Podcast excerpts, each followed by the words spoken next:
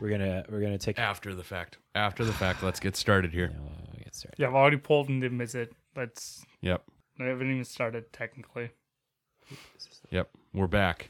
We're back. I'm here, and we're not getting off track that much. Okay. Thank you for adding the, that much. At, Part. le- at least let us get into the show, and then then we can get off track.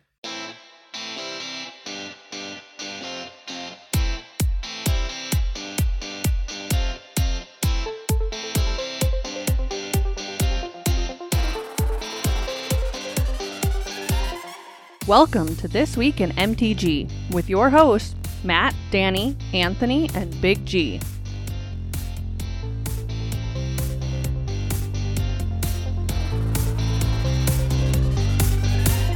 Hello and welcome, Magic Folk, to episode 206 of This Week in MTG, your aggregate news podcast for all things Magic the Gathering. We're your hosts. I'm Matt. That's Danny. So, And uh, we don't have Anthony, just Anthony here with us tonight, but we do have a special guest coming all the way from teaching kids how to kick balls and actually kick them good. Because y'all did pretty good. Oh, yeah, dude. You fucking like rocked the world. We got Big G returning. I'm back. And other than other than next week having my last bit of coaching responsibility, I'm back full time, baby. How beautiful. I'm Fir- back. First off, want to take a quick second, like th- 10 seconds to talk about your, your coaching experience because you really enjoyed it. From what Oh, you've talked about, your, I- posts, your posts that you made, we got to pay homage to the fact of why you were gone for yeah, so the long. reason I was gone, Yeah, and and it. then we're back. See, we at least started the show. Uh, no, coaching was great this year. Uh, this was my first year getting to coach high school level, so that was awesome. Uh, I coached our C squad with one of my other teacher friends, and honestly, we we had a great crew of kids. Um, they were younger kids, so most of them were middle school, but we had a couple of freshmen and stuff too. And we had our first ever C squad tournament, and we took first, baby. Boom. Fucking badass. So at least while I was gone, I was bringing home some, bringing home some hardware. So Now, the real question How many bags of sunflower seeds did you eat this whole season? not a damn one because we can't have sunflower seeds on our field. because we, we get the nice the added perk of being a high school level coach now is I get to play on the turf Oh, fair. Okay, instead of turf. instead of some of the crappy fields that unfortunately just they're uneven. Um, it happens, and gym classes use them, so they get worn out pretty quick. But okay. Fair enough. No sunflower seeds, but no sunflower seeds, but plenty of cooler water. And um, I got some fire up bags for our tournament from the parents. So if you're going to coach a sport, make sure that you have wonderful, supportive parents that say, hey, we're going to fire up the team for the tournament, and the coaches get some stuff too. So yeah, coaches are important, man, for, Hey. for high school.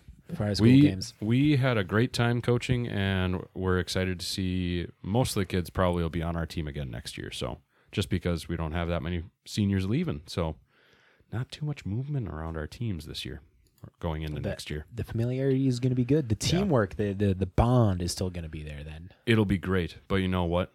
Let's get back on track now. Thank you for joining us on this episode.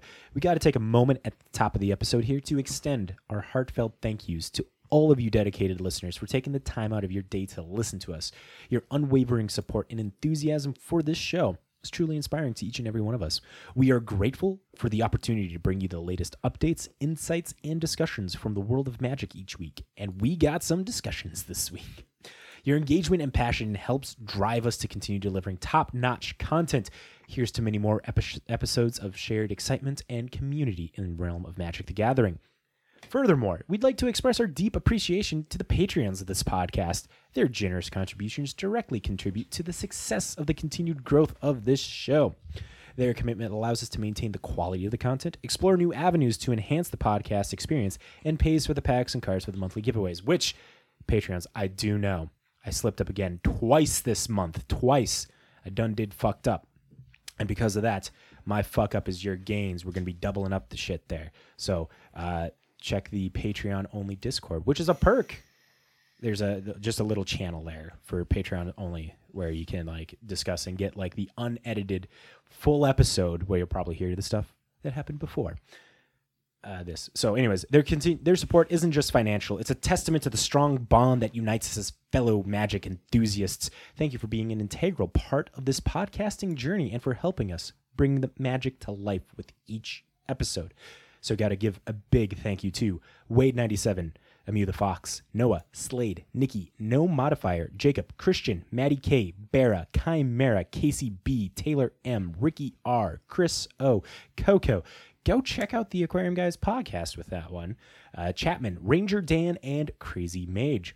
If you are entertained by or enjoying the content that we are producing, you don't have to be a Patreon to support us. Go into the podcast app that you're listening to us on right now and rating and reviewing us in any way that the app allows you to. Spotify does stars, and now there's Q and A's that you can answer. You can answer how you enjoyed the episode there. But uh, doing that tremendously helps us because those forms of interaction elevate us on the recommended charts for other mo- other Magic players to find. But easily, one of my favorite ways that you could do by supporting us is just by word of mouth. Telling your friends, your family, your LGS rival about us is good enough. Just that good old word of mouth. Now, we would be remiss if we didn't mention our LGS sponsor as well, JDub Sports Cards and Gaming. Let's hear an ad from them now. JDub Sports Cards and Gaming, located in West Acres Mall in Fargo, is your one stop shop for all your Magic the Gathering needs. In the store, you will find a huge selection of sleeves, playmats, and dice for you to personalize your battlefield with. Along with having a large variety of singles in their display cases, there are also binders and boxes for you to browse through. That much selection means that you will always find something you are looking for. J Dubs is also the place to gather to play a wide array of formats with friends in the community. There is Commander League on Thursday nights, Modern League on Saturday afternoons, and Legacy Leagues on Sunday afternoons. And who can forget Friday Night Magic every Friday evening? J Dubs has it all Amonkhet to Zendikar and ways to sleeve, shuffle, and spell sling. Now let's get back to the episode. Thank you, J Dubs, for sponsoring us. Hey, Matt, with all that uh, podcast news out of the way, you want to get into the breakdown for the folks? Yeah. So this week's breakdown, we're gonna have uh, talk about or jump over to the Boggle Desk where we have a sugar and salt report. Talk about some upcoming events. Then from there, we're gonna jump into the news, and the news is gonna be a very beefy news section because we got some changes happening in Magic. First, the BNRs. You'll be surprised at what's on there. Second, some pack changes. And then uh, we're gonna talk. We're finally gonna talk Doctor Who with uh with, with now that Garrett's here. But I bet Anthony he is he's a little like big tears in his eye. Two two mana two mana tears, blue mana tears in his eyes. The fact that he missed out on tonight to talk Doctor Who. Oh, he he ain't counterspelling this shit. It's happening. From there, we'll play everyone's favorite game, the Conjured Currency game, and then uh, we'll be done with the episode. Y'all can go home and be done with us for another week. So, we're ready to start this off. We're going to the Boggle Desk, and if I'm not mistaken, I think the Boggle Desk is all yours, Garrett. it's We've- back, baby. You've It- kept the seat warm. Hopefully, you know, it's, it's it's, it's it right. feels a little broken and over in. So I'm guessing Anthony was here, and he broke my seat. fucking Anthony. God, damn, it. He breaks my couch at my old apartment. Now he breaks the seat at the Boggle Desk. God damn it. Rude, Anthony. I know. Rude. He'll probably try to blame it on Danny or something too. Danny, don't take that shit. Don't do it. All right, so I got some salt and I got some sugar. Uh, salt is honestly, I really, I don't have too much to be salty for, other than you know what, I missed y'all. I'm back. You're back. I'm back. We missed you.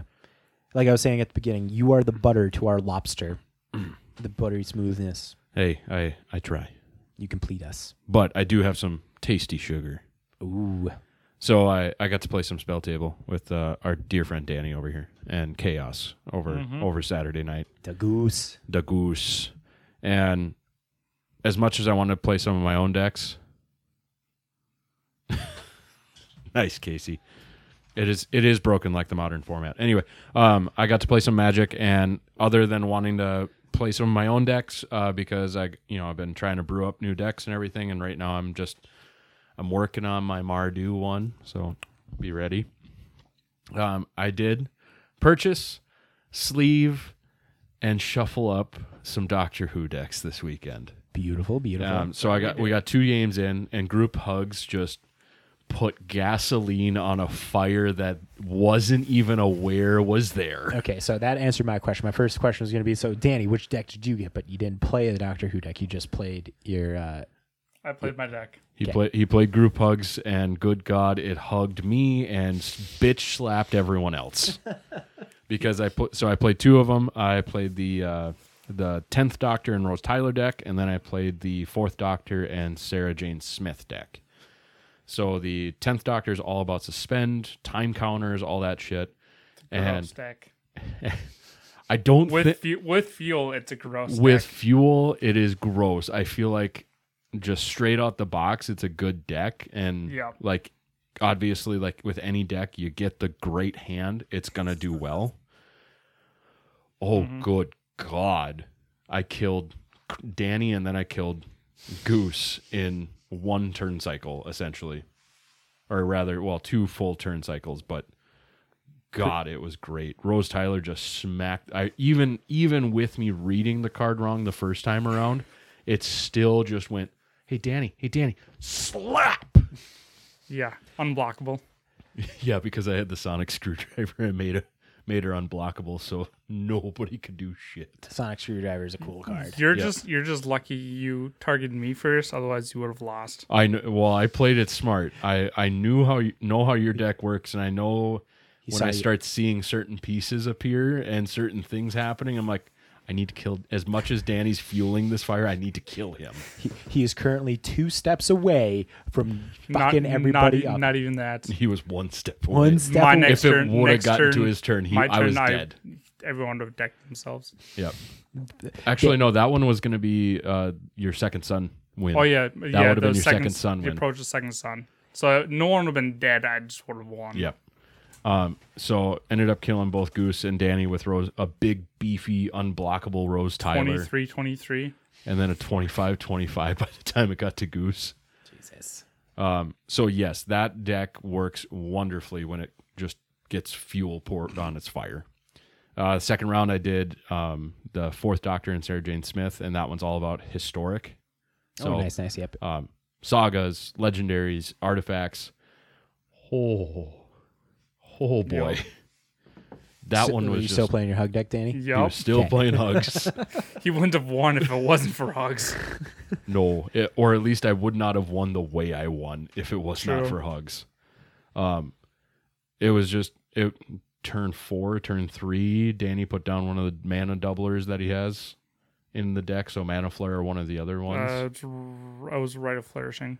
Yep. So got to play, you know, extra lands and stuff. And oh yeah, that that that one just mana Yeah. was all over the place. and it was just horrendously awesome because Horrendously. because awesome. at the end of it, like it was a point I needed to make. Uh, so one of the card, I think it's the Gallifrey stands, uh, where basically you can get it's a legendary um, enchantment, and you can get doctors out of the graveyard into your hand, and then you can play them.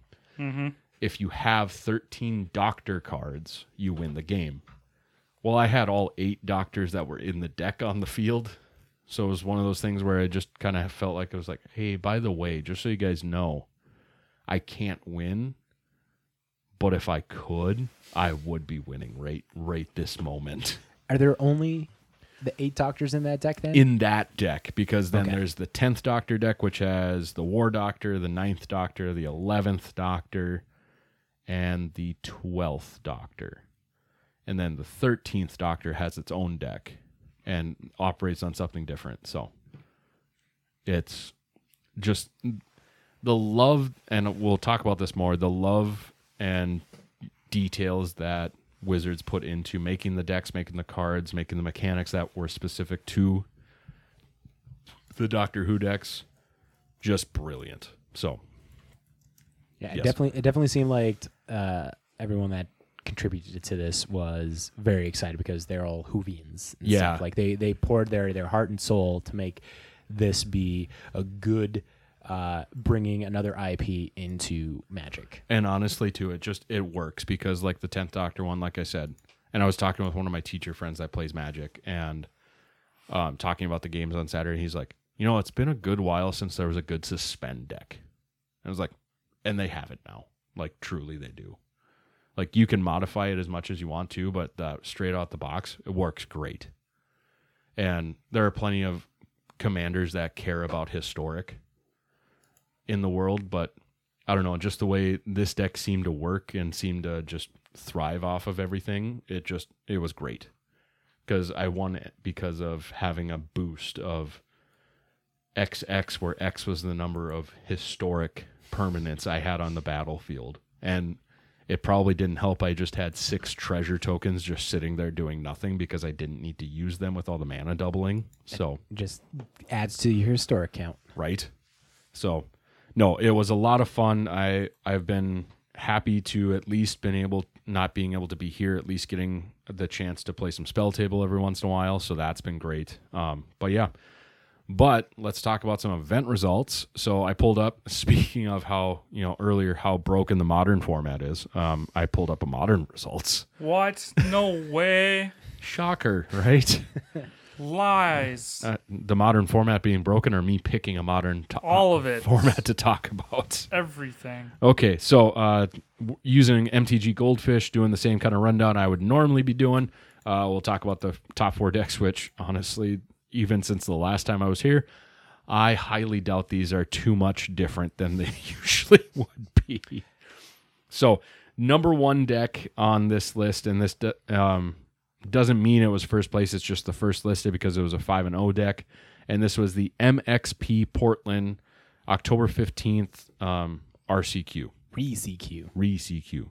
Re-CQ. You know, it's probably just RCQ, and they just put the extra E in No, there it's it's shit. re-CQ. I know that's a specific. That's a different thing. It's like I can't remember what it is, but there's a difference between an RCQ and a re-CQ. okay, whatever. What I get peanut butter cups there, Mm-hmm. God, I hope so. if if not, they missed out on a good opportunity. right? Happy ending. No, that's No, that's a the- reach around. that's Oh. your only That's a at reach your around weekly cue. massage. I'm sorry. okay. Wrong so event. the first the first deck that's on there, four color rhinos deck, um, or labeled four color rhinos. It is. It is four color rhino. I'm I'm gonna start saying it's labeled this, and then I'll click expand and go, okay, it actually is. Well, it's only four colors because of the the dismembers inside Yeah. part. But it's four colors because they have all the lands. That way you can like Get the cheat out the Leyline Binding. Yeah. so, or at least Ta-da. get get super benefited from it. All right, and then the next one is labeled Golgari Yawgmoth, which it is. And then the next two decks. So this one was one of them was four and one. One one was three and one. Are both is it Murktide decks? So um, both pretty standard builds from the look of it. You know they got the Dragon Rage Channelers. They got uh, the Ragavans. Um, Murktide's plenty of spells in the package board, so that way they can benefit with that Murktide as much as possible, and you know try to screw up your shit and make their shit better. So there is that for you. And then the meta game breakdown, the top four slots. So Rakdos mid range. So those wonderful scam decks taking up 31.71% of the meta with 13 decks. Yawgmoth decks taking up 9.76 with four decks. Crashing Footfalls decks taking up 7.32 with three decks. And then Murktide Regent decks, same stats. So 7.32 and three decks. I do want to note here that the uh, Rakdos Evoke deck, the first one, the one that did the best, was piloted by Solomon Cohen uh, with a three and one record for this uh, re-CQ. Hey, there you go. All right, so the most played cards, and then we'll play the favorite game of Danny of him not paying attention or not. I know he's missed it. He's missed it. I'm back. All for the fun and cheeky games while I drink a beer and talk fast. All right, the number one card, 75 copies, covering 54% of the decks, is Fury. Number two spot with 75 copies and 46% of the decks, Okish or Orcish Bowmasters. Number third spot, 73 copies, covering 46% of the decks, is that Funky Monkey Ragavan. And Grief coming in that fourth slot, 56 copies, 34% of the decks. Now, Danny, can you take a strong guess at the top four creatures that were played in this meta? Hmm. Hmm. You don't need the number of copies or the percentages of decks, but I hmm. do need the exact order you think it is. Let's go Fury for one. Oh, good, good call. You're one for one. Is it Ragavan or Orc Master or Orcish? I think it's Orcish for number two. Final answer. Yes. Okay, you're two for two. Yes. Uh, let's go Ragavan. Final answer. Oh, three for three. And uh, not Fable. Let's go Grief. Ooh, grief. Grief Yep. is your final answer for Yep. number four, as if you're not looking at it right now. you're right. Four for four. Good job. All right. You saw that I had this open. no, so. you did. But it was the fact also too, like yeah, nope. I, I get all it. of them are creatures. Ha ha ha ha ha ha. All right, so the top four spells: Fable of the Mirror Breaker, number one slot, fifty-four copies, thirty-four percent of the decks. Lightning Bolt, fifty-four copies, fifty-one percent of the decks. Thoughtseize, fifty-two copies, thirty-two percent of the decks, and Not Dead After All, covering forty-nine hmm. copies and thirty-two percent of the decks.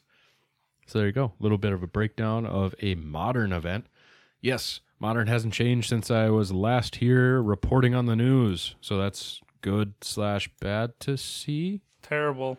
Eh, anyway, now talk about some upcoming events. Uh, for those of you who are planning on being down in the Orlando, Florida area, we've got Commander Fest coming up October 20th through the 22nd. Hey, that's this weekend, guys. Let's get out of here. Let's get going. I can't. Yeah, me either. All my money's tied up for April.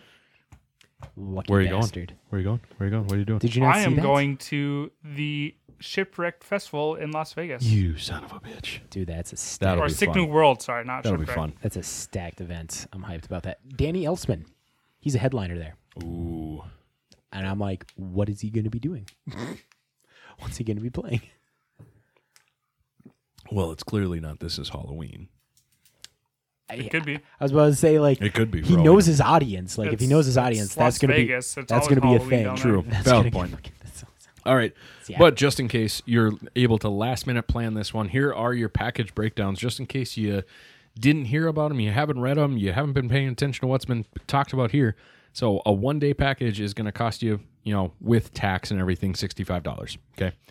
You'll get you'll get a badge, a lanyard, a non foil extended art reliquary tower promo, a constructed pod entry voucher, and a non foil arcane signet promo.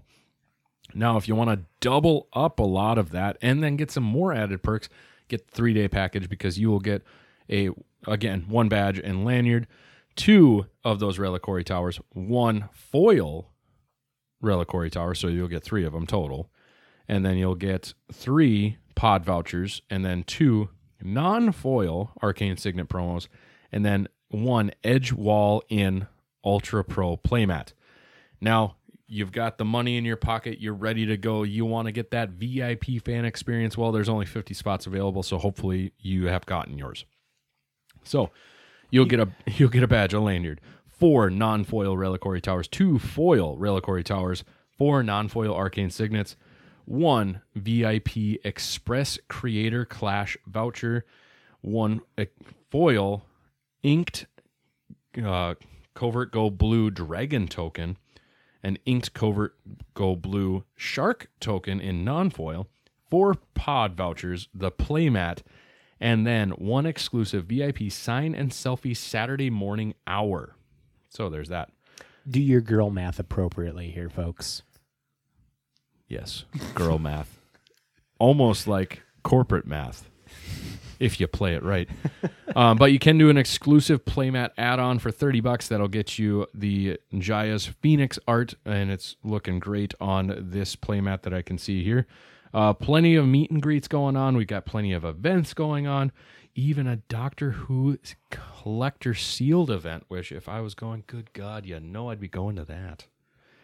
Other than that, I'm sure plenty of things going around as far as some drafting between Friday, Saturday, and Sunday. Don't forget those on demand events. Uh, if I learned anything from Magic Fest, on demand events are always firing off, always ready to go, and you can get yourself some sick shit from the prize wall. So, there be that. And then this weekend here at J Dubs, we've got the modern RCQ happening at noon at J Dubs Play Center. Um, obviously, show up. You'll pay your entry fee. Prizes will be uh, Registration's eleven. registration's eleven. At noon. There we go. Thank you. You're welcome. Um, and then this is a competitive event, so you will need a deck list. So make sure if you don't have it printed off, you don't have it written down on the deck list form, You show up at that 11 o'clock time, get your sheet, write it down, shuffle up, get ready, get going, all that fun shit.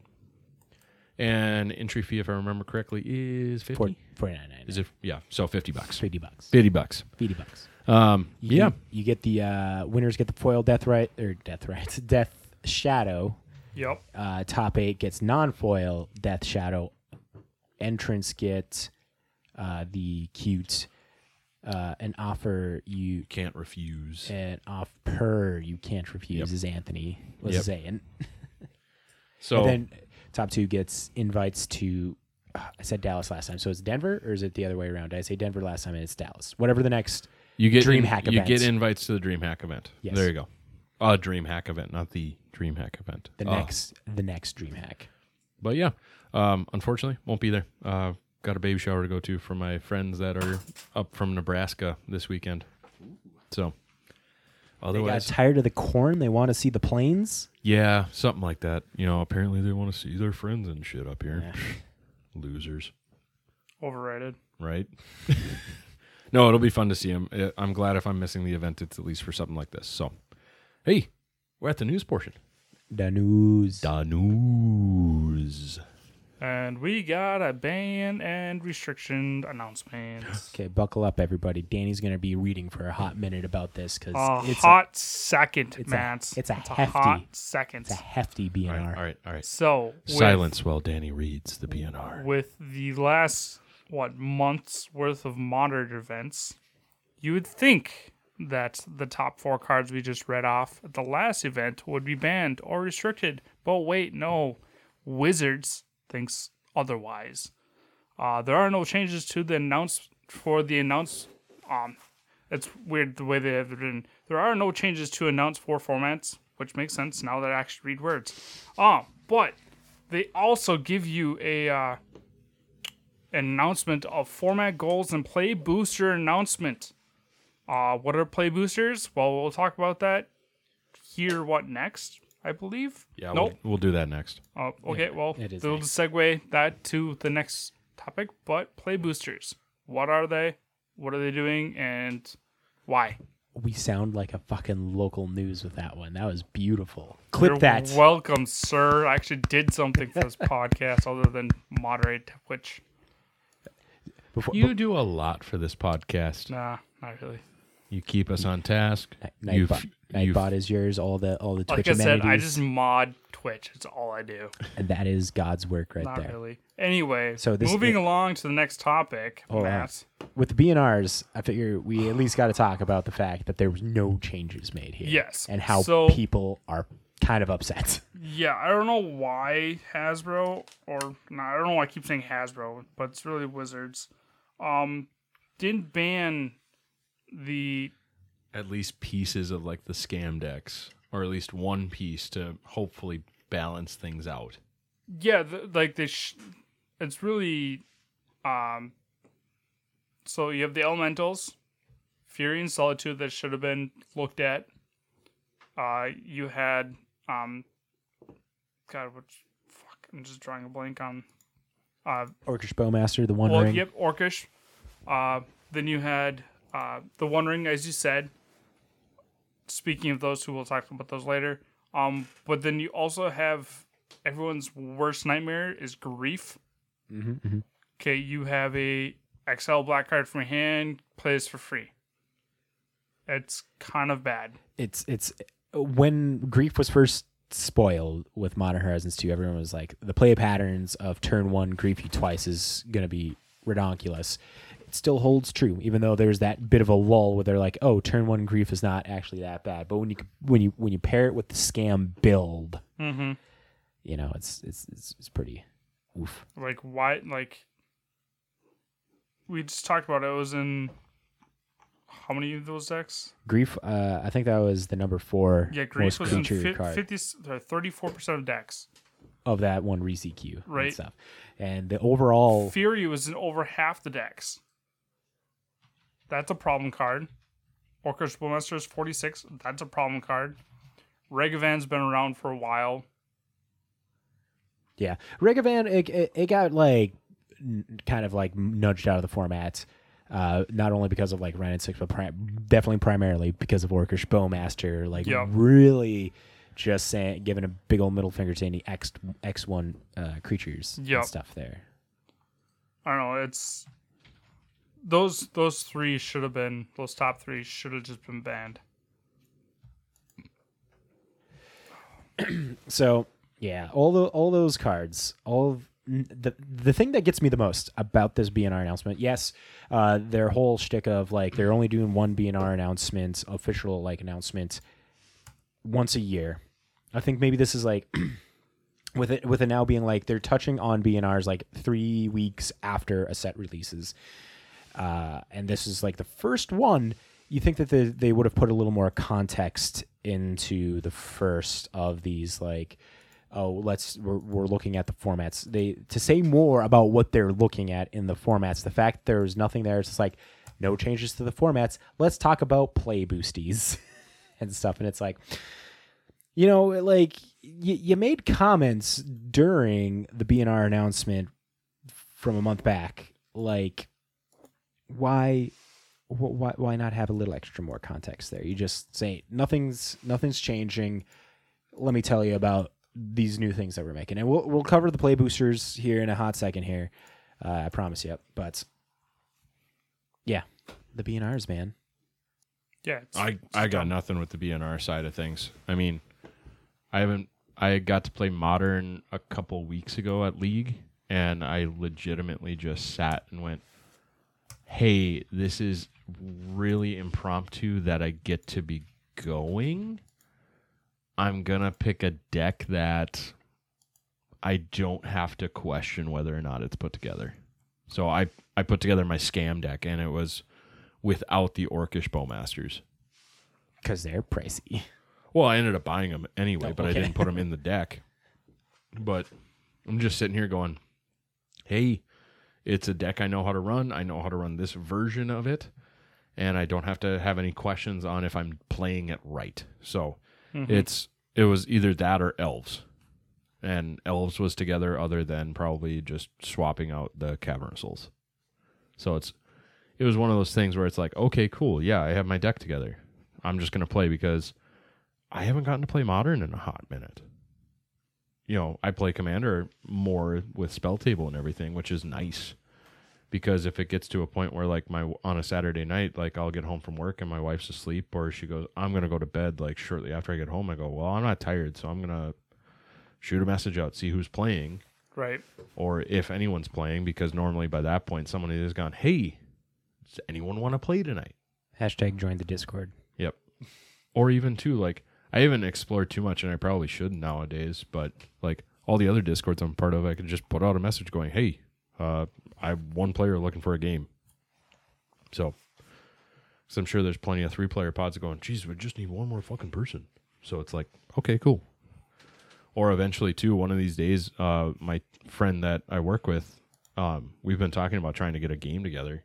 So it might be one of those like Saturday nights. Hey, I'm done at work at like nine o'clock. If you want to venture over to my place, let's play in person type of a thing.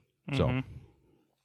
yeah, no, it's so, you know, I didn't feel like modern was terribly broken when I played, but our, you know, our, our play group at J Dubs and everything in our meta isn't super reflective of what's going on on the bigger tournaments and everything. So, you know, I played Tron, I played Infect, I played a couple other decks, and it's like, okay, cool.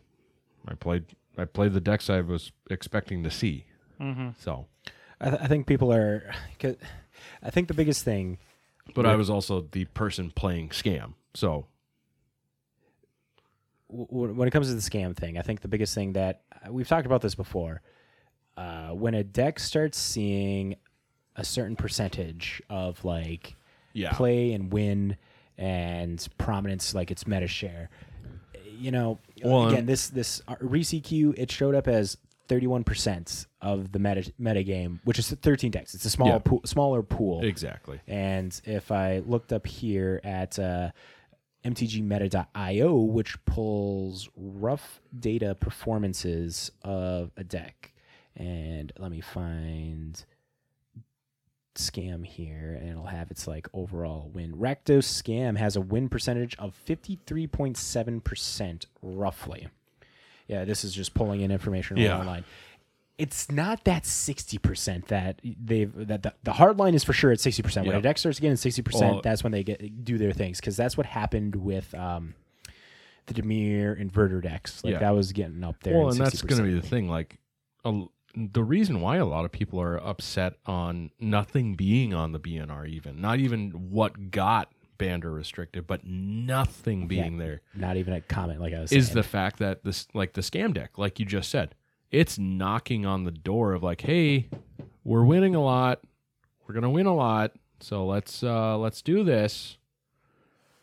and surprisingly, looking at some of the other stats here, it's just barely above some of these other decks. Dimir Control has a 53.5 against the rest of the field uh, win rate.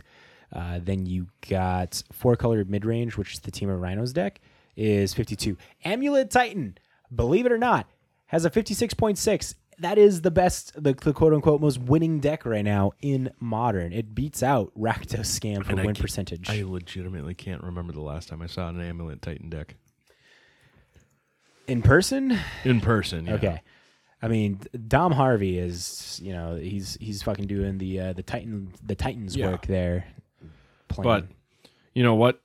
I feel like we've talked a lot about this because at this point we're beating a dead horse. yes. Let's talk about these uh, these new packs, Ooh, the boosties. the the play boosters. Yeah. So this one's an in-depth one. We just figured this one would be easier to read from the article. It's hard to like dissect this without like reading the whole thing. It's not terribly long. Stick with us. We'll comment in between. I was about to say honestly too. Reading this article earlier today, I don't know if you need to like fully dress on like the problems piece of it because let's be real, the we can pretty much break down the problems pretty quick. Ready? People are confused of what packs to buy when it comes to booster boxes.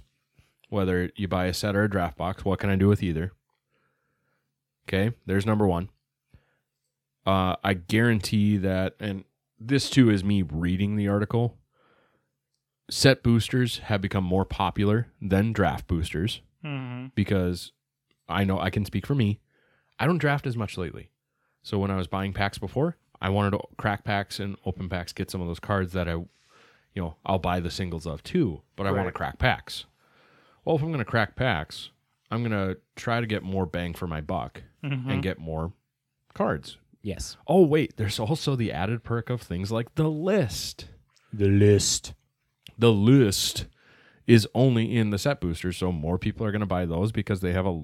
Sometimes they had a, some of those high value reprints happening from older sets. Yep. Say, there you go. But I don't know. That kind of covers uh, where I would say the big issues were. So that kind of Okay. you can we can jump a little bit further down. So, so first off, I wanted you to say what is a play booster. So, play boosters are uh, it combines the best two worlds. Worlds here. Quote: It takes set booster fun to open experience and weaves in draft to play that is integral to the Magic ecosystem. Play booster packs value players love boost play booster packs the value players loved from set boosters into each set. Plus, it means that you have one less magic product to advertise to your players. Uh, this is referring, talking to stores directly, further reducing confusion to those new magic uh, magic players in your community. So it's combining set and draft boosters, smacking them together, and the layout that they have for what you're gonna see in a play booster now is so it's draftable up to four, up to up to four rares in a pack which is kind of like the marquee of a set booster. Yeah. So uh, slots number one through six. So there's 15 cards here. Uh, 14 technically. 15 is the art card. So uh, one slots one through six are commons. Slot number seven is the list or another common. And there's going to be something we're going to talk about the list here further down because that's exciting about the list. Uh, they made a change that a lot of people wanted to have and have Which is happen gonna be list. fun. Yes. Uh, slots eight and ten are uncommon, so you're getting two uncommons instead of three. And then you got your slot eleven, which is That's rare. that's mythic. three, homie. Is it- Eight, nine, ten. oh, yes, my bad. I can't count. It also depicts three cards on the, the little infograph there. Don't listen to us. We're, we're don't listen to me. I'm a schmuck here on this podcast. Slot number 11. rare and mythic or mythic, you know, per usual. Uh, slot 12 is the basic land. Slot 13 is a non-foil wild card. So these ones can be any rarity. So this is where the up to four comes in. Yes, this and, and you know, just like with the chance of you to get a foil, taking up uh, the token slot, right? Yep. Token slot. No. So no, it was a common, It was a common like slot? in the okay. in the Yeah. draft boosters. Okay. And then uh, slot four, 14 is just a foil wild card. So sl- is it slot 13 non-foil wild card, slot 14 foil wild card. Anything. And then 15 is the a- add token helper art card slash. And and I was gonna say for those of you sitting there at home, well, they talked about three cards that could be rares. Where's that fourth spot? They count the list slot as the potential rare, Yes. and then they they ended up breaking down stuff too, pretty well as far as like the common list card, which I know Matt was talking about, is more more than likely than not you're gonna get a common out of the main set. Yes. So that'll be 87.5% of the time. 9.38% of the time you will get a common or uncommon normal reprint from the the list. The list. 1.56% of the time you will get a rare or mythic rare normal reprint from the list. And the remaining 1.56% of the time is a new thing from the list. Which is what, Matt? special guests. We talked about that last week with uh, Ixalan, which was the Lords of Atlantis and the Man of Mana Crypt uh, being like the new art uh, put Yep. now that you can get them in packs. Uh, so I do want to uh, read this part here. In the past, because this is the important part with the Yep. list, uh, I think it's talk. Is this the section that talks about it? Yep. Okay, so in the past, the list has mostly been reprints of older cards. Play boosters are going to tinker with that exactly what what exactly could be on the list. For example, when play boosters premiere, the lists include what we call special guests. 10 cards that are exciting reprints, and this is what the special guests are, uh, that we can give new art and will thematically tie into whatever set they are. Uh, what we do with the special guests is we'll change set to set. Uh, Lost Caverns of Ixalan, like I mentioned, was uh, Lords of Atlantis here. So, in addition to the special guests, there will be 40 cards that are reprints without new art. Of those, 30 will be common or uncommon, 10 will be rare or mythic rare. This is down from the 300 that was previous iterations of the list had. And that is a significant thing. The list is a lot smaller. And when the list, well, we'll, quickly rewind here. When the list was first made, like when they first said, oh, 300 cards that could be on the list, you already had a 25% chance of you opening a set booster of getting a list card. And then each list card from that 300 list was at its rarity chance in that list slot to get in that set booster. So you're most likely out of the 300 cards, I think like a hundred and the majority of them, I think over half of them were commons, and then it went to uncommons, and then like rares were. I ended up they- getting they- I ended up getting quite a few rares, and this is even before they did the what set was it that they pretty much just did all rares for the list. It was one of them where they took out the commons and uncommons piece of it, and it ended up being down to like forty. Brothers War? I think it was Brothers War. I'll take your word for that one. When it, It- came it- to the list, It the was list is around hard- that time. The list was hard to keep up with the fact there's just 300 cards and just some like schmuck commons that's like, oh, cool, I can open up this instead of, you know, Yeah. like when we talked about the list getting updated, we only talked like maybe 10 cards that were of important importance that Well, happened and, with that. and the nice part too is they, you know, generally speaking, they had done a lot of theme with the list cards that were New in there. Barris. There we go. Thank you. So yeah, New Capenna only had like 40 cards on the list, but they were all rare, and everyone's like, "Oh, this is gonna be so cool." In in reality, there was you know five cards that were like chase list cards. Well, I mean, that's what they always got to do. They got to give you like the few chase rates. Yeah, That's where that's where you know you, you, you got any more of them boosties? you, you got, you got any more of them set boosters with the with the list in them? Huh? Do you?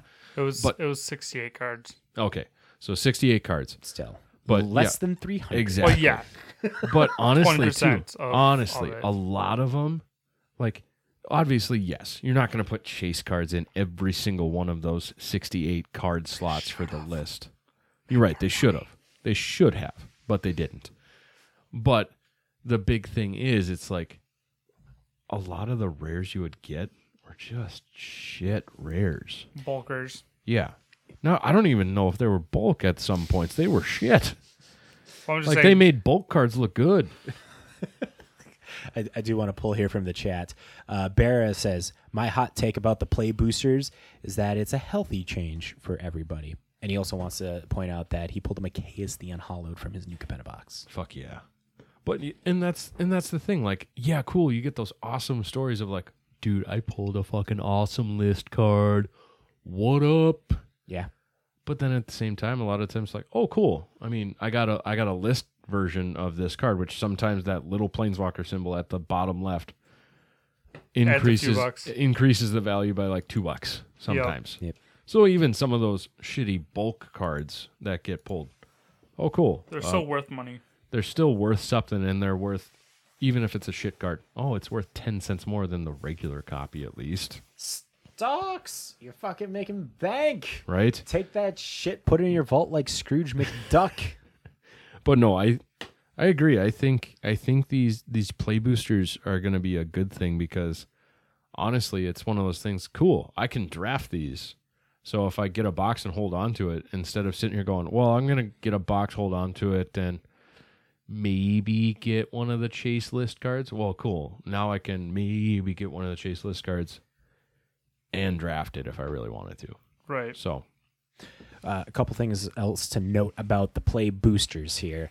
Uh, these are going to be coming with uh, the Manor Karlov Manor in February. Yep. Uh, the return to Karlov Manor. Yep.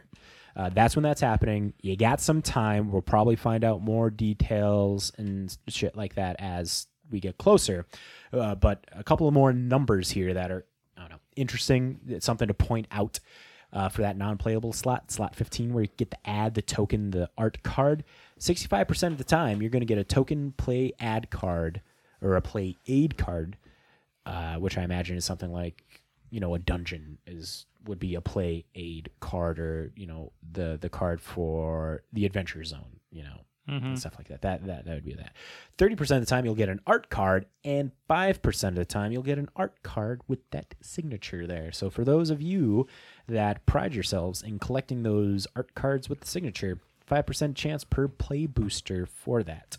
i don't know what you're talking about i don't have any framed cards that are signed at all in my man cave in the article it also says differences from set boosters for these play boosters you're going to have plus two playable cards because set boosters had 13 cards yes in them so uh not they're not going to have there, there's no connected commons or uncommons because with the set boosters there's kind of like a connected a theme that they're going with that they, were- tried to do. they do. were like the the new theme packs I remember the thing that they uh, one of the first times when they were doing that was with uh, Kaldheim. You know, you could get like a giant pack. You could Yep. get their uh, morphling pack or their changeling pack and Yeah, stuff like. That. And other times too they would just be color themes like Yeah. here's the blue pack here's the green pack yeah, just kind of collaborating a little bit of like the theme boosters that they had as a product a while ago before they canceled them, and then doing like Jumpstart. Anyways, um, there's also one less non-foil wild card in play boosters compared to set boosters. One less non-playable object, which is the token art card. Uh, with different slots and set boosters, and then there's only a one in three opportunity of an art card in the play boosters. Which I mean too, like the cool thing is, like, yeah, the art cards are really cool because, you know, the artists put a lot of work into those arts that go on the card. But I think it'll make it so these art cards are more sought after, even if it's just a little bit. I would honestly argue that probably since Secret Lair, Secret Lair has done so much for artists that work with Wizards of the Coast. Because of them making special arts. You know, people wanting to they're seeking out not only to get the cards but to get the prints of those cards. Yeah. Like I don't know, uh, my example here, my decimate that I got from the Party Hard Shred Harder. Like, what if I ever gone out for a de- a, a regular art decimates to get the print from the artist themselves? Well, and I mean the other it. part too is like I didn't So there's like minor regular printings, like my John Avon unstable arts, not unstable. Unhinged. Unha- no, un, un, no, Unglued? unstable. it's not- yeah, unstable. it's- uh, unstable is the borderless ones. I was thinking unsanctioned. That's what I was Ah. thinking. Like, but for me, that's like I like those arts, and it was the fun story behind it was the fact that my wife almost let me put those arts up in our kids' room, Almost. Should've- almost. But she Almost. she wanted multiples of the same one. I'm like, no, no, you got to get one of each. It's the way this works. Um, but then too, like I've got you know, Fire mage. I mean- water mage. I mean, you and I, I don't see it up yet. Oh, the Mark Riddick stuff as well. You know, You know, Mark Riddick. uh, Yeah, we example, didn't we he's didn't only- get ours from Mark Riddick, but we got them because of Mark Riddick having a connection to Parker, Well, I was just that about to- right there. and then right there too. Yeah, I was about to say Mark Riddick. He doesn't have any non-secret. Well, he has one, and that's the um, uh, old Rutstein. Yep. That was the only one that you could put, open up in packs. The rest have been in Secret Lairs. Uh, out now, outside of the Phyrexian OOB one, Yep. Phyrexian lands But yeah, is the only ones that aren't a Secret Lair. But see examples like that.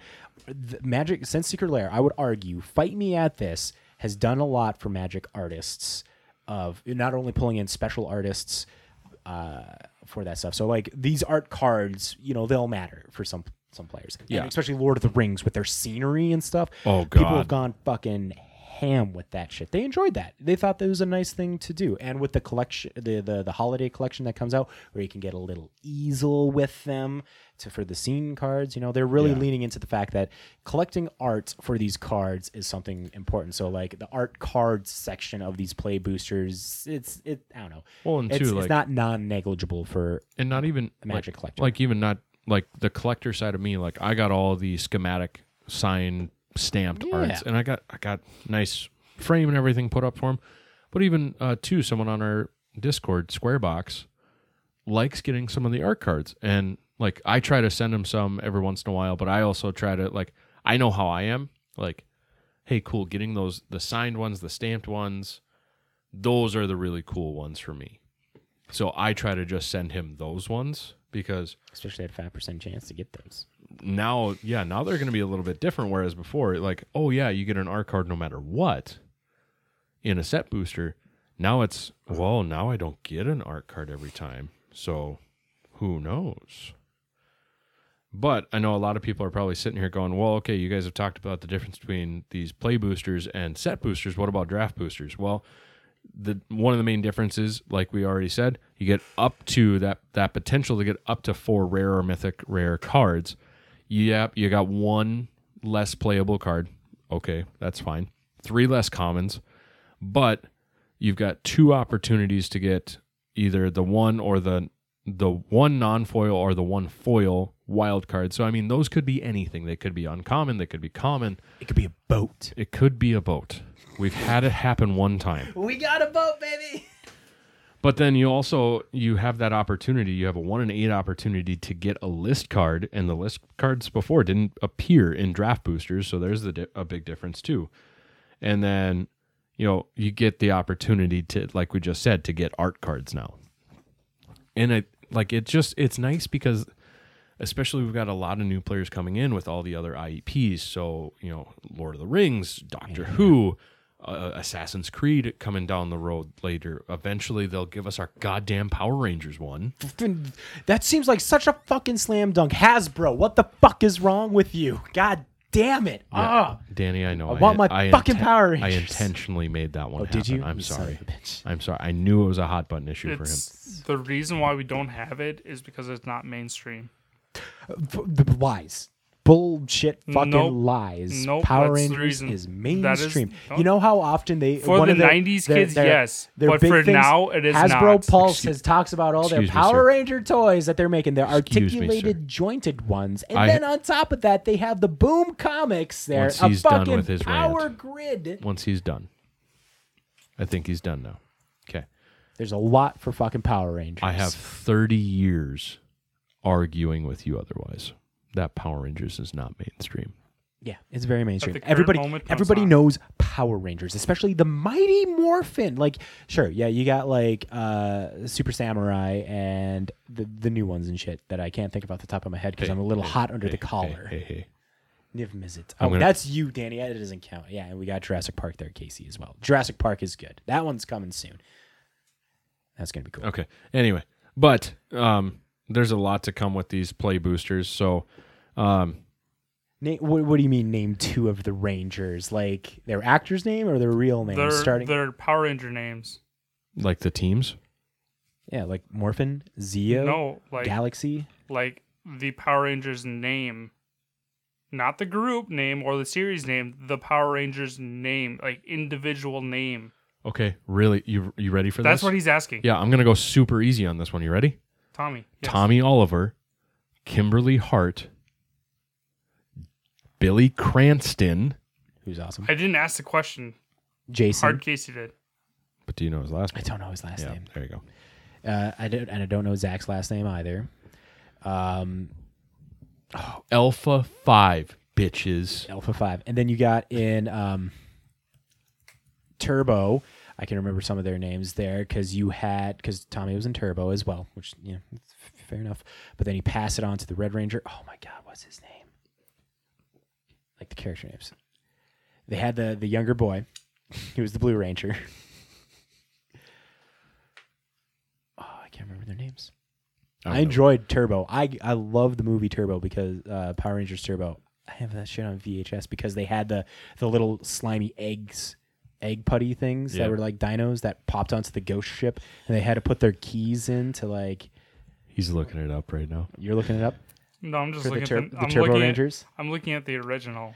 I know um, Andros is the Red Ranger from Lost in Space because I looked up to that guy because he had a space skateboard, surfboard. It was large enough, more of a Oh, boy. surfboard than skateboard. It was a surfboard. so fucking cool. And that one was like a very intense one because you were like incorporating like the lore of like Zordon. Casey. No, like the They- actual, they damn actually- it, they did it. Suck it, Casey. Suck it. Fucking fan.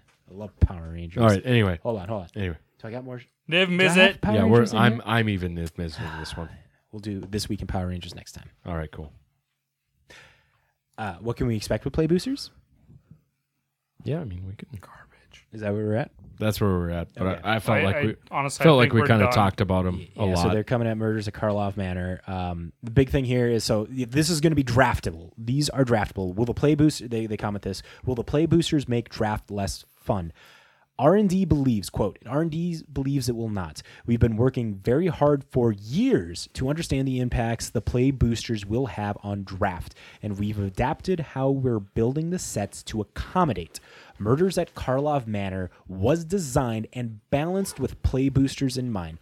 Will there be lessons learned as we adapt a new system? Of course, but Magic constantly evolves, so we're pretty good at adapting. And then they ask, if the play boosters have more rares mythics on average, will that mean more bombs in limited formats? There will be more cards of rares and mythic power level, but adapting to that, making sure players have more answers at loyal lower rarities is a part of how our R&D is adjusting set designs. All our play tests have been done with this in mind, and we have been very, uh, they have been very enjoyable. So, like, this is one of the big things, and I pulled up a tweet specifically from Mark Rosewater that went more into the drafting side of um, the, the, the, the packs. And uh, when we get to that part, that's going to be more of like reading the community's response because I thought it was very interesting when we got there of like, okay, so this is a big impact to draft. And how are they going to marry collecting cards and playing limited together and stuff? And of course, Wizards is going to say that they're very confident that this is going to be a good way forward with hiccups. Clearly, they you know they, they, there's going to be uh, lessons learned from something like this, and I am the optimist here. You know, I'm always going to be throwing like you know be a little more lenient. Danny, very more stern, very strict on that aspect. So I was just gonna add, um, I don't have the Blogatog pulled up, but I saw Mark one of Mark's replies. If you if you look at his Blogatog, that's all this is right now is asking about this. Oh yeah. Um, but if I remember correctly, I sworn I saw him reply back that the uh, part of the com- the part of the company of Wizards that looks at uh, like sets and everything, they've been working on like this booster for the last seven years. Seven years. Yeah, they did. They did just say for years here. I wasn't So it's expecting 2000, seven 2018 is what the year that I saw. Okay. um that he mentions like okay well hopefully they got all the kinks out in seven years like you should have seven years into business is a lot of data like they should have everything Seven years in the R and D, though. I, I I do want to say, like, as we've seen with like Fire, like they thought Fire was fine for when Thrones of Eldraine came out, but then when it got in the hands of all the players, shit just kind of oh yeah i also forgot they don't actually play test without side each freaking set um so be prepared for some potential hiccups if you're a limited player. right so it's gonna be it's gonna be a different one for sure um So uh, an, another thing, note here, we said that there's these are 15 card boosters here, but there's only 14 playable cards. Uh, why are there only 14 playable cards? This is addressed here as well. The changes to the play boosters gave us the ability to rethink how we put together a booster. Boosters have always had 15 cards, well, most of them, anyways, because that's what Richard Garfield chose to do with Alpha years before designing for Draft was even a thing. We experimented with different amounts of playable cards per booster and found that 14 was the best job for giving us the play experience we wanted. One of the reasons we went down in commons and set boosters was addressing a common complaint from the players that there's too many cards that didn't get used. Part of adapting to play boosters included making less u- unusable commons in draft, which made the 15th card less necessary. And then here is the next point of contention that will probably lead us into um, our next uh, our next bit here with the play boosters and the the, the commentary the comments tweets and stuff. So uh, will playing limited events cost more? Likely, yes. Play boosters match the cost of a set booster, not a draft booster, which will result in limited event environments going up in cost slightly. However, the expected value of the booster went up as well because of the opportunities to pull additional rares and mythics. So, yes, you'll be paying slightly more, but you'll likely be getting more value out of the booster. Your rare mythic card ratio per dollar spent will be staying the same. So, uh, to those wallet conscious magic players in limited, you're probably going to be paying additional like three bucks per draft. So I think it's like 15 to 20 bucks is what people typically charge. So, you know, begin like 18 to 23, somewhere in there. Yeah, and just reading some of these uh, some of these replies on Mark Rosewater's tweet. Um, it's it seems like it's pretty mixed. Like you got some people going, "Hey, this is going to be an awesome thing. This is going to be a good thing," um, and then the other people, obviously, like you increase the price, people are going to be pissed. Like that's kind of a given. Yes, yes. Like so I was, I was going to say, you change anything to a magic player, and they're gonna there's gonna be turmoil. but The- good God, you increase it by a penny. Fucking shit, be ready for the internet to storm. But I mean, here's the thing like it's it's one of those things it's we've we've talked about a lot of different things where it's like hey things are changing things are things are different. Not even prices but just talking about the play boosters themselves. Hypothetically we live in a world where hypothetically they don't change the price and it's a draft booster price versus a set booster price okay? Somebody would still bitch and complain about something about this. Yeah, i we- don't want four rares in mine. Where's back in my day draft boosters were the only thing we played. The, the, the, the those people will climb out of the woodworks, no doubt. Don't you touch my reserve list cards back in my day. Like honestly, it's one of the things where it's like this is the thing I actually you know, Danny hate on Wizards all you want for what they're going to do in in the future and stuff. it's it's not wizard that i hate for It's it's Hasbro, I know, but it's you know, hate on the big companies as much as you want. I don't know. We're we are just schmucks with microphones. So we don't have the inside knowledge. We don't know what's truly happening when it comes to the corporate world of when decisions are made for Magic the Gathering. The one thing I do like, and funnily enough, brings up a conversation again from my teacher friend that also plays Magic. We were talking about Yu Gi Oh this morning too. Nerd. Well, we were talking. We talked about how we used to play Yu-Gi-Oh, and we got to the point where we're playing Magic. So, um, Magic adapts and changes in a positive way, overall positive way, as the game develops. Game's been around thirty years. This game is the reason why games like Yu-Gi-Oh and Pokemon and you know all the other card games that have either come and went or still are around but not as big as magic People still refer to as Magic as the original trading card game i mean it, because of that. It's a it, giant. it truly is it's it's paved the way for these other games. yep there are definitely probably some trading card games before and the thing is those games have probably died off long before wizards got to the 30 year mark with magic the gathering Mm-hmm. But the fact that they're like i'm sure when set boosters came out a lot of people if i remember right were complaining oh, Oh, we've yeah. got two new, we got two different packs to buy now what the shit no no no no no People are upset that there are less cards in there and you're Yeah. paying more. That was like that that, that was like the, uh, the the the top the creme de la creme arguments there. Like less cards, more Yeah. price. What justifies this? But- and the, their rare ratio. but now it's the thing it's like cool wizards heard what's going on. Yeah it took them probably a little bit longer to remedy the complaints that were initially coming out. But now it's just it's it's a new round of complaints. That's all it really is. Will in one year after play boosters are a thing people go you know what? These aren't so fucking bad. Probably. I just want my fat packs back.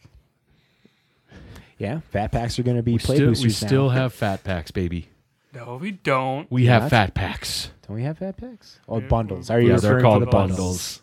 They're Yeah. not called fat packs Okay, anymore. okay. that that almost went over my head there. I'm like, we still got fat packs. Sorry, I refer to But- them as fat packs. But still. it's, it's one of these things, like just doing a couple of you know load more, show more replies. Like really, it's it's one of these things. Like this first one that just popped in, it's a good change, especially for retailers. One core product is easier to manage than two. Right. Plain and simple. And it's easier to maintain stock. It's easier to make money and easier for players to get what they want. Really don't understand the hate. Like that's that person's whole thing. Next one down. In order to correct a bad decision, you have to decide upon a worse decision. But we pulled people who open packs. Cool. Now here you are. Maybe don't overthink why the people who are already buying your product do things. Like I said, it's very 50 50 on the comments right now. so talking about like stores and making the products, uh, you know, l- less product fatigue for players to deci- to decide from and uh, stores to have. Like this was a thing as well. Like you could probably look at this as saying is like, okay, you know, like uh, there's a hot there's a hot couple months where we really thought Wizards did not give a shit about LGS's their deal with Amazon, how they didn't like really kick them any like promos like they've done in the past, like giving them access to uh, in the beginning. You know, like their their first like LGS thing that they could have was the Mythic Edition bundle or whatever that you could only buy there, Yep. but that was like three hundred fucking dollars and stuff. And it's like, For what the happened? proxies. What happened to like the the from the vaults? From the vaults was like the good example Yeah. at the point where you know LGS has had that as like a thank you, you know, like here's support and stuff for that. Um, we're we're we're at a point where it's like okay, the uh, yeah, so like you you could look at this as a as Wizards showing support for LGSs. You know, they they have they went out saying with the, the, you know go, starting off with the love of your LGS support. Like that was a first step to show it's like, hey, yeah, we, we said that LGSs are the backbone of Magic, which they are, and they have done like these little things, something like this to like make uh make, make ordering product easier is a good thing for stores as well. I can't I'm not I'm not a, I'm not a retailer. I'm not smart enough. But for someone who looks at it from the other side of the fence here, does make sense here. So yeah, like Wizards shown something like this is going to help stores. That's the play boosters That's what we're looking at right now. SRP would have helped him too. Ah, don't get me started. I was talking. You wa- you, you gonna trigger me here, Don't- Danny? we're- I, no, no, no. You Doctor Who. Doctor missed- Who. you We're gonna we're gonna time walk and just go into Doctor Who. All the timey wimey shit happening here. All right, so last week, obviously, Doctor Who cards are out. Um, the precons are out. The collector's boosters are out. There aren't any different cards in the collector's boosters than are in the precons. The main difference is you just have the opportunity to get foils, surge foils, and the alt art cards. and they have serialized as well. Yeah. So, like, the cards I'm going to talk about, there's no difference between other than the art styling, the foiling, any of that um, special treatments. The collector in you needs those cards. Go buy them. Be a good little Oh, capitalist. you know what? I didn't have the funds. I had the funds to get the decks, and I wanted the fucking decks. Okay. I didn't even get two sets. I just got one. One set of the decks. Hey man, you get to play with them. Oh gosh, yeah, so much fun. We're gonna So- play with them too. You got So- some fiddle, so- some cards. The Doctor Who is your realm. This is your TARDIS. I we are oh. here. We are your companions. Lead us away. Uh, Fourteenth Doctor. You're the Fourteenth Doctor. Then is that what they're at? No, the fourteenth. The fourteenth is David Capenin or David Tennant again. He he is so he's the tenth Doctor. What? They'll explain it more when the specials are coming around. So they announced who the fifteenth Doctor was, Okay. And everyone thought when uh, Jodie Whittaker was done with hers and they did the regeneration scene at, on her last episode, everyone's like, "Oh, cool! It's going to be the new Doctor who is is a black guy." So this is the first black Doctor as well. So Okay. cool thing. We have the first female Doctor, now the first black Doctor. Awesome, cool, wonderful. Both are amazing actors. Um, and then all of a sudden, uh, David Tennant came back, and we're like, everyone's like, "What the shit?" Okay. So he, he- as the actor, he is back to playing the Doctor, but in the in the lore, he is the tenth and the fourteenth iteration of the Doctor. I mean, I don't follow, but I never followed Doctor Who in the Time first place. travel. Okay. Uh, long story short, for those who don't know about the Doctor, the Doctor Who series itself started in the fifties, sixties, sixties, because we're about to hit the sixtieth, and it's twenty twenty three. Started in the sixties, and it started as this wanting to be an educational science fiction-y type show. Entert- uh, you know, entertainment, but add some educational value, and they added in some a little bit of sci-fi element to like, hey, this is why we're all of a sudden back in Incan times type of thing. and a lot of fish line, if my if I understand Yes, correctly. special effects back then were not as good as they are now. Okay, uh, so it initially started that way, um, and the first actor to play the Doctor um, was an older gentleman, and I'm gonna try to avoid as much names as possible so people aren't getting confused. Um, and eventually, the show like was a massive hit. Casey in the chat says my Jesus. favorite thing about Doctor Who is I don't watch it. It's a great show. You should do yourself a favor. Anyway, uh, they ran into the issue where the show was extremely popular, but the main actor was starting to age out. Like he was having health problems and all that kind of stuff going on. So they came up with this idea because the doctor is an alien. That was their whole thing. That was a day one thing. okay. Hey. I forgot the Doctor is an alien. Hey, um, he's a humanoid alien. There you go. So he looks like us, but he's not us. Um, they have this fancy thing called regeneration as a part of their species, so they can. Species of Time Lord. right? Yes. Yeah. 'Kay. There, there's a whole thing. So yes, Time Lord. There you go. Um, but then this regeneration thing, it's the same person, but there's a fatal wound. They're able to regenerate and heal from it.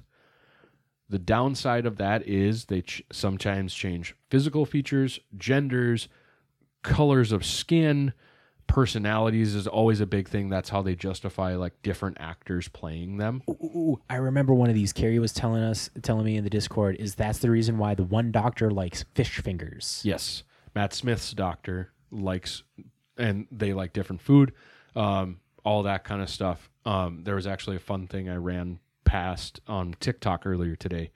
Um, there's a deleted scene from when David Tennant, when he was originally coming on as the tenth Doctor, um, the ninth Doctor, Christopher Eccleston, and even though I said I wasn't going to throw out names, here I am throwing out names. Is Christopher Eccl- Eccleston the bald one? Yes, well, Okay, not with the, the leather with the leather jacket that looked edgy. the lack of hair guy who played a, a dark elf in Thor: The Dark World. For some reason, I thought that was Pauly Shore. Sorry. Anyway, um, his his like go to catchphrase was fantastic, and then David Tennant comes along and he- like they played on that a little bit where he's like talking with one of the characters he had interacted with before when he was the previous guy, and he goes, "That's fan fan fan fan fan," and he's like, "I don't like that word anymore." Type of a thing. So it's it's interesting to see the changes between the two. So uh, it got to a point in the 90s where they did like a one-off movie um, and that's where we get the eighth doctor. So you know boom one to eight there we go. And then the revival came around in 2005 because people liked doctor who they wanted to bring it back. But you know that 90s to mid 2000s there was issues yada yada yada. I'm burping sorry. Um, so the revival happened. The fun part there, behind the scenes type of stuff, is it came on and it started with BBC Three, and that was season one. Season two, it moved to BBC Two, and season two to the end of David Tennant's time, right before season five, because there were some specials, so it wasn't a full season. It was BBC Two, and then once it gets to Matt Smith, it becomes BBC One funded again. So you can tell the difference of like quality with special effects and everything. So a nice little behind the mm-hmm. scenes thing for you. But Studio upgrade. it's it's really cool to see. Like the theater techie nerd in me just really loved that piece too of being able to identify. So Time Lords can regenerate. There are multiple different doctors, okay, and they're the main antagonist of the Doctor is called the Master, or in one iteration called Missy, and Are they Time Lords as well? the Master slash Missy is a Time Lord. Yes. Okay, because it's Time Lord in the card, and I'm looking because I just typed on Scryfall for the set Doctor Who and t- creature type Time Lord, and that pops up. I'm like, Yep. So uh, Susan is the first Doctor's granddaughter, so she is a Time Lord technically, um, but she didn't uh, she hasn't appeared since her original screening, and then uh, Romana is another Time Lord as well. But yeah, and then, and then here's your masters. Yep, the and then master. you've got the form of you. master, master, master, master, and master, and then Missy, uh, technically River Song is uh, Time Lord too. Spoilers, eh, that works.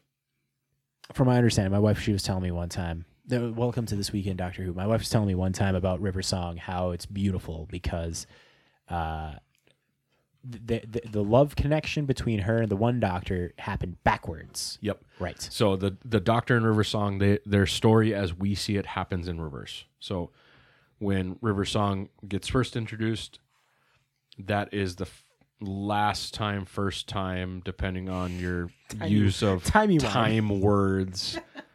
she sees the Doctor, and then fast forward to Matt Smith, we see River Song come back, and it's like, oh, they're not meeting in the right order. And then eventually we get to the end of Doctor Song's time, and um, one of the new, newer doctors in the list of things. But anyway, what I was getting at with Sorry. Yeah. no, it's all good. We Um, could go on forever. I probably could. Um, get I've gotten to play two of these decks now. Uh, uh, shameless plug, and we don't get sponsored by them, but Command Zone did a playthrough of all the precons. So all four people at the pod played the precon decks. Um, so it's really cool because all of them have partner, but it's called Doctor's Companion. Um, so you can have as long as you have a companion you can have multiple commanders as long as one of the commanders is a doctor. Correct. The Doctor. The Doctor. Well, That's what it says there. The yeah. the. So the fifth, the fourth, the eighth, the thirteenth, the fugitive, the war. Because within the lore, there's plenty of stuff. I'm not going to get into that though. If of why to, there's the we'll do another fugitive in the war doctor. Um, but these decks are really cool. So like the the way the precon is built for the Rose Tyler tenth Doctor, um, as I was explaining in the in my sugar report, it is all about like suspend counters. And the 10th Doctor has an ability called Timey Wimey where you time travel three times. And that either adds or takes away some time counters depending on what you want on the card. And it's a May ability, so you don't have to do it to every card. Um, and then Rose Tyler benefits from cards that have time like counters on them.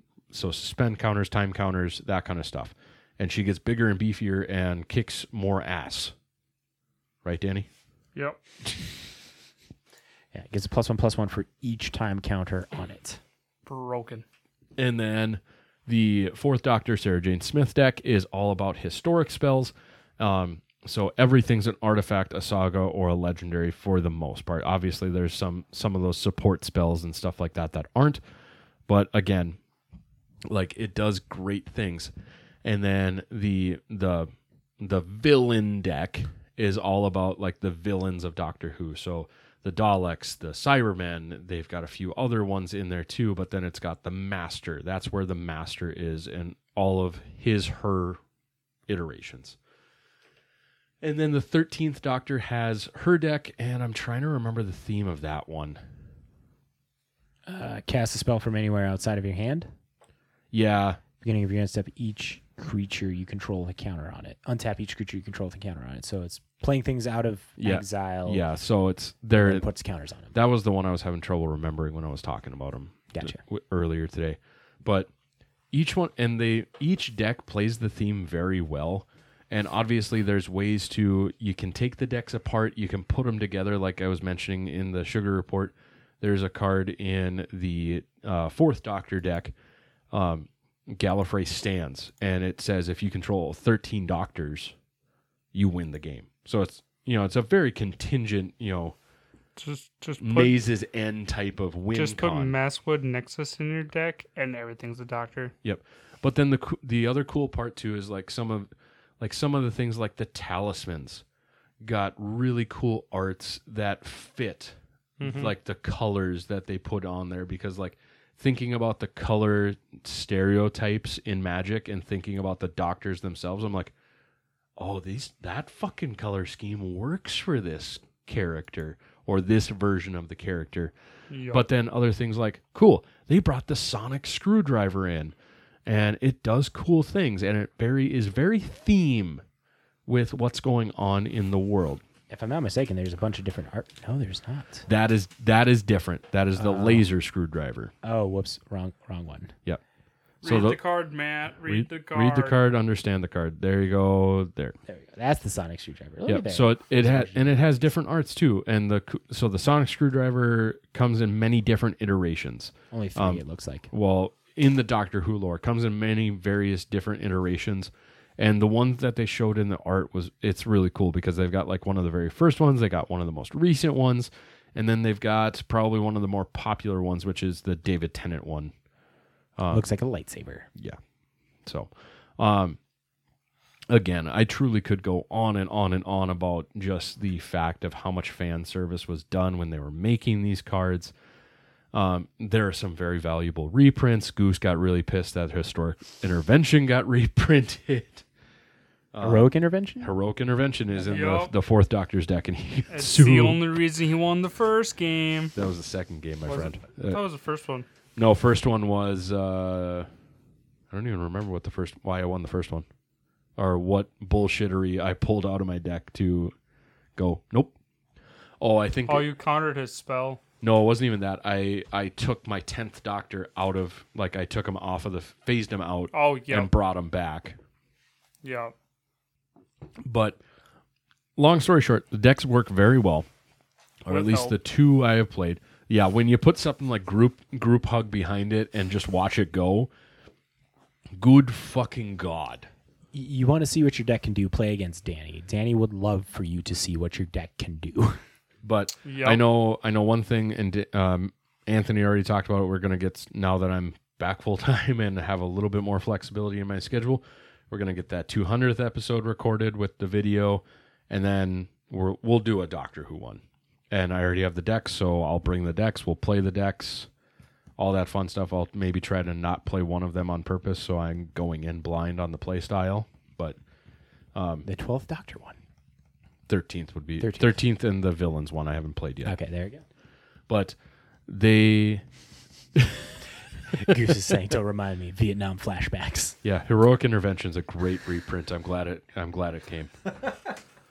um, but on these decks are great, and you could easily take them apart, and especially with like the companion piece, um, the Doctor's companion piece of it, you truly could make any kind of theme deck, any kind of color scheme deck, and make it work. Whether it's just using the Doctor Who cards, or it's you know taking the precons and doing what most some of us will do and modifying them like honestly there are plenty of suspend cards that could be in the 10th doctor deck that just aren't there and would be very good placeholders and stuff like that but yeah it's just it's one of those things it's great i love the decks and like getting i was telling my wife even though she was kind of did that whole like tune me out thing a little bit when i talk about nerd stuff Oh, your cute little game there. Oh yeah, yeah. Oh, I love hearing you talk about.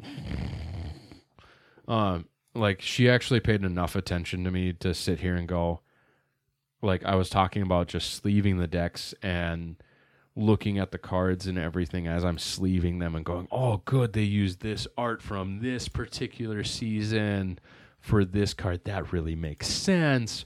Oh, cool, they brought this villain in as a uncommon card. That's awesome and just the fact too like they used a lot of like art from the show where it's you know they did an artist rendition of something that happens and even though these aren't full full art lands the basic lands i just love just seeing all the different places they're putting the tardis and it's just it's one of those things where it's really cool i dig it i love it as a doctor who fan and as a magic fan this is like the best thing that could possibly happen because both things are in one spot.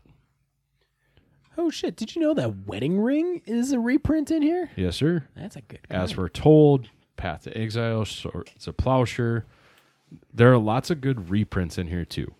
So yeah, it's propaganda that uh, snuff out. Snuff out was a big one that I saw for you know Pauper and Yep. Legacy players. There, Feed the Swarm. Wound Reflection. Actually, uh, like non spoilers, actually made a pretty relevant play in that uh, game night episode. Throws So- of Throes of Chaos. Cursed Mi- Cursed Mirror. That's a that's a card that Commander players love. That's getting a reprint. Hold on. I got to check that one because that was a pricey card at one point. Look at that. Oh, maybe it wasn't a pricey card at one point. So, Seven- so talking about prices, let's move on to the next subject Oh, on the ballot. Danny, I'm sorry you've had to take over the segue piece while I was gone, You- but you've It's been all doing right. so good at it. I'm just trying to keep this under two hours. Oh, we can do that easily. Some of that time will be eaten out because of, you know, Well, now we get to let Matt guess if he's right or not. All right, Matt, you ready? As ready as I'll ever be, baby. All right. So we are to our conjured currency section where we talk about magic finance cards. Remember, we are schmucks with microphones. Please don't take our advice to heart. Uh, we will obviously just give you best, but we use a wonderful article, the weekly winners article from mtgstocks.com, where they talk about three to four cards that are moving up in price and three to four cards that are moving down in price.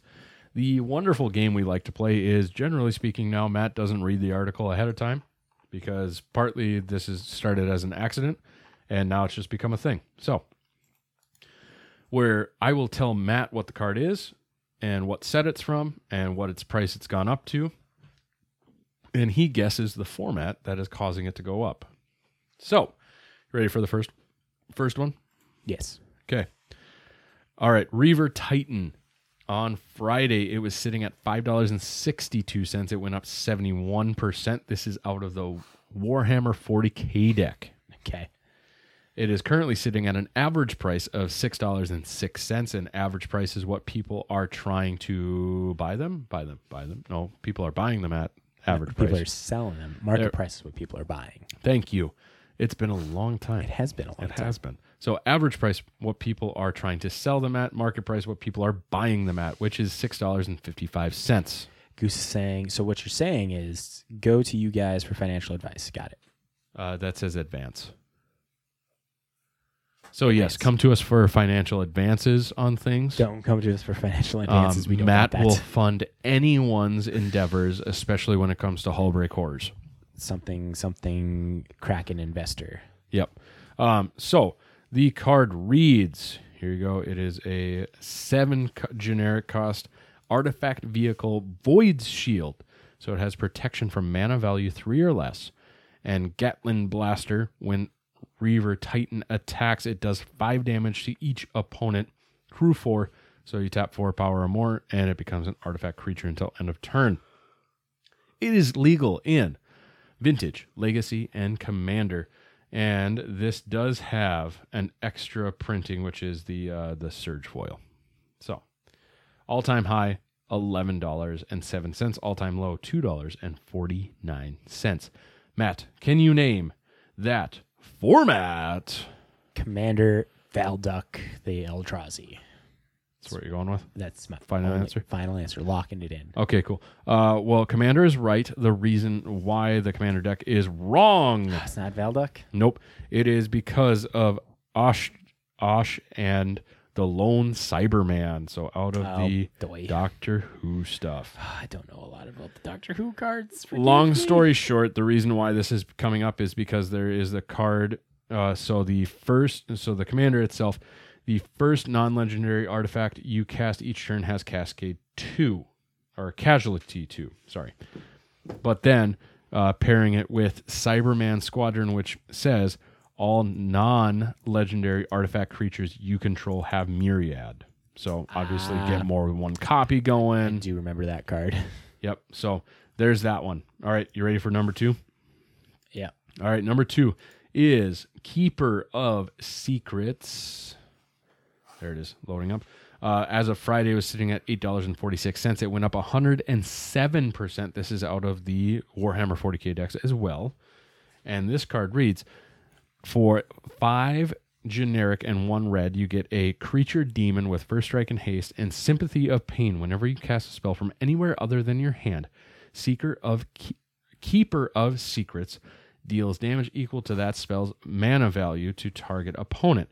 Average price for this one is sitting at $10.10. Market price is sitting at $9.49. European average $5.12. It does have that surge foil copy, which is sitting at about $15. All time low, $1.02. All time high, $11.50. Now, Matt, can you name that format? Commander, and it's the Doctor Who that cares about things out of exile. The the third, not fourth, thirteenth Doctor that we were just talking about, where it's like the things for out of exile, or it could be the timey wimey one. That is that the timey wimey Matt Tennant? You give me your final answer here, bud. It's Commander. Yeah, it's Commander. Uh, the the commanders specifically is talking about are the tenth Doctor, which cares about timey wimey. Because remember, when you put stuff into suspend or anything with time counters on it, technically you're casting it from exile. Yes. And then the thirteenth Doctor, which cares about things getting cast from anywhere but your hand. both, baby. But then also, that's it. Well, it mentions the fugitive doctor on here. When the fugitive doctor enters, investigate. Whenever the fugitive doctor attacks, you may sacrifice a clue token. When you do, target instant or sorcery card in your graveyard gains flashback. So, there's that. Oh, yeah. So that's casting from uh, other than your hand. Yep. Oh my God! Casting your Commander. Yep. well. Casting your commander. Keep your secrets. All right. And the last one on the winner side of things is Giora's Time Bug. And this is specifically the foil version Oh boy. out of Time Spiral Remastered. It was sitting at $5.48. It went up 718%. Okay? 718%. For a card that, for two colorless mana, reads you get an artifact, creature, insect, tap it, choose target permanent you control or suspended card you own. If that card or permanent has a time counter on it, you may remove a time counter from it or put another one on it. It is legal in Legacy, Modern, Vintage, Pauper, and Commander. It does have a time spiral printing that sits at 25 cents. The all time low of this one, 19 cents, all time high for the regular non foil version is sitting at $1. Uh, the non foil versions, 25 cents for average price, market price, 11 cents. Foil currently sitting at $6.27, and European average twelve cents. Can you name that format? Commander for the uh, David Smith one. David Tennant, Gotcha. tenth doc. That guy.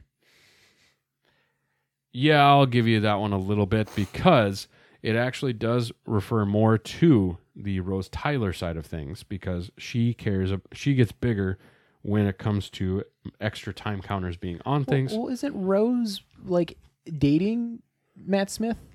David Tennant. David Tennant. Yep, kind of. Well, Th- that- that, they're the, the same doctor they- companion. They they are together as doctor and companion, and they in the lore eventually get together due to one reason or another. But it also does refer to the face of Boe, which is another character out of Doctor Who lore that reads when you tap it, you looks can. like Zordon. it's not. Uh, a you may in a cast a spell with suspend from your hand. If you do, pay its suspend cost rather than its mana value cost. Activate only as a sorcery.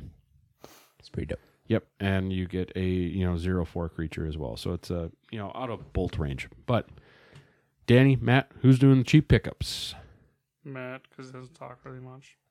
Uh, first up in the cheap pickups, we have Vexilus Praetor. It is from Warhammer 40k. It is five dollars and moving up. This one was picked up from the MTG Premium Penny Stock feature. So yeah. Next up, we have Shinzo's Death Storehouse. That's a card that had a, a wild ride. It's now at six dollars ninety cents, moving down the um, DMC, which is the Dominaria. It's a Dominaria commander deck. Yep. Dominaria United Commander deck. Uh, so that one is moving down, and then the final one in the cheap pickups is Jace's Vryn's Prodigy. Another case of oh how the mighty have fallen here. Six dollars nine cents moving down. This is the uh, original printing in fifteen. What's it called? Origins. There we go. Oh, this but this is the cute to brute version specifically. Cute to brute. Also, Magic Origins six bucks. The uh, the Shadow one hundred dollars. The San Diego Comic Con. Yep. From the Vault seven bucks, and then the pre-release stamped one is almost twenty dollars for Jace Vryn's Prodigy. Jace Vryn's Prodigy. Just want to say here again for the fact of how the mighty have fallen, had an all-time high of ninety-two dollars. Jesus. So there you go. That is your conjured currency magic folk. We're just going to quickly touch on checking out uh, the amazing people over at TCG Sniper. You mean I could snipe out some prices? Yeah, you find out when to buy things or sell them? I could even be notified of this? hmm You can you can learn when uh, Rose Tennant decides to move up in price. Rose Tyler. Tyler Rose. Rose Tyler. Is Tyler Rose the frontman of? no, that's Axl Rose. that's Axl Rose. Yep. Uh, you didn't even have to finish. I knew where you're going with that. You're you're boring and you're predictable. Damn it. So Matt, yeah, you're been gone. losing a step.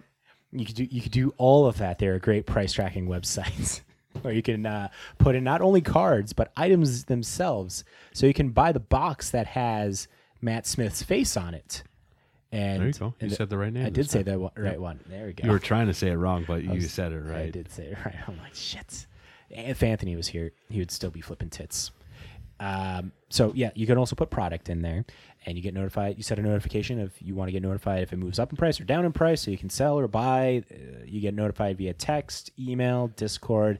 You click the link, you get sent to the TCG Player site. It's very cool. It's very convenient. We've talked about them before. You sign up, you get a free account It has 50 items that you could put in there. But if you mention the guys this week in MTG sent you, you will get three months free of their Plus program, which will give you unlimited. Ooh. So go check them out. Now, do you guys have anything else you want to add to the uh, to this podcast before we hit the outro? Nope. I'd like to sit and take this time to talk for an hour about the intricacies Can you of just hit the stop button? everything that's going on just to see Danny's painful look on his face. Actually, I think I can stop the stream as a mod. I've got nothing else. Thank you to all you legendary magic folk for making it to the end of episode 206 of This Week in MTG. As we wrap up another episode, we want to extend our deepest gratitude to our incredible listeners and Patreons. Your enthusiasm fuels our passion for all things Magic the Gathering, and we're honored to be a part of this vibrant community. Stay tuned for more exciting updates, discussions, and insights in the world of Magic. Until next time, may your mana be plentiful and your draws be ever favorable. Keep gathering those magical moments. Congratulations! You made it to the end of this week's episode of This Week in MTG. Your listenership means so much to us. Make sure to follow the podcast over on Apple Podcasts, Spotify, Google Play, or on the podcatcher of your choice. You can watch the live stream recording of the podcast every Monday night at 7 p.m. Central Standard Time over on YouTube and twitch.com slash this week in MTG. If you would like to get in touch with us, you can send us a message to our Facebook, Twitter, or send us an email at thisweekinmtg at gmail.com. For all these links and more, check out our link tree at linktr.ee slash this week in MTG. Thanks so much! Don't you touch my reserve list cards back in my day.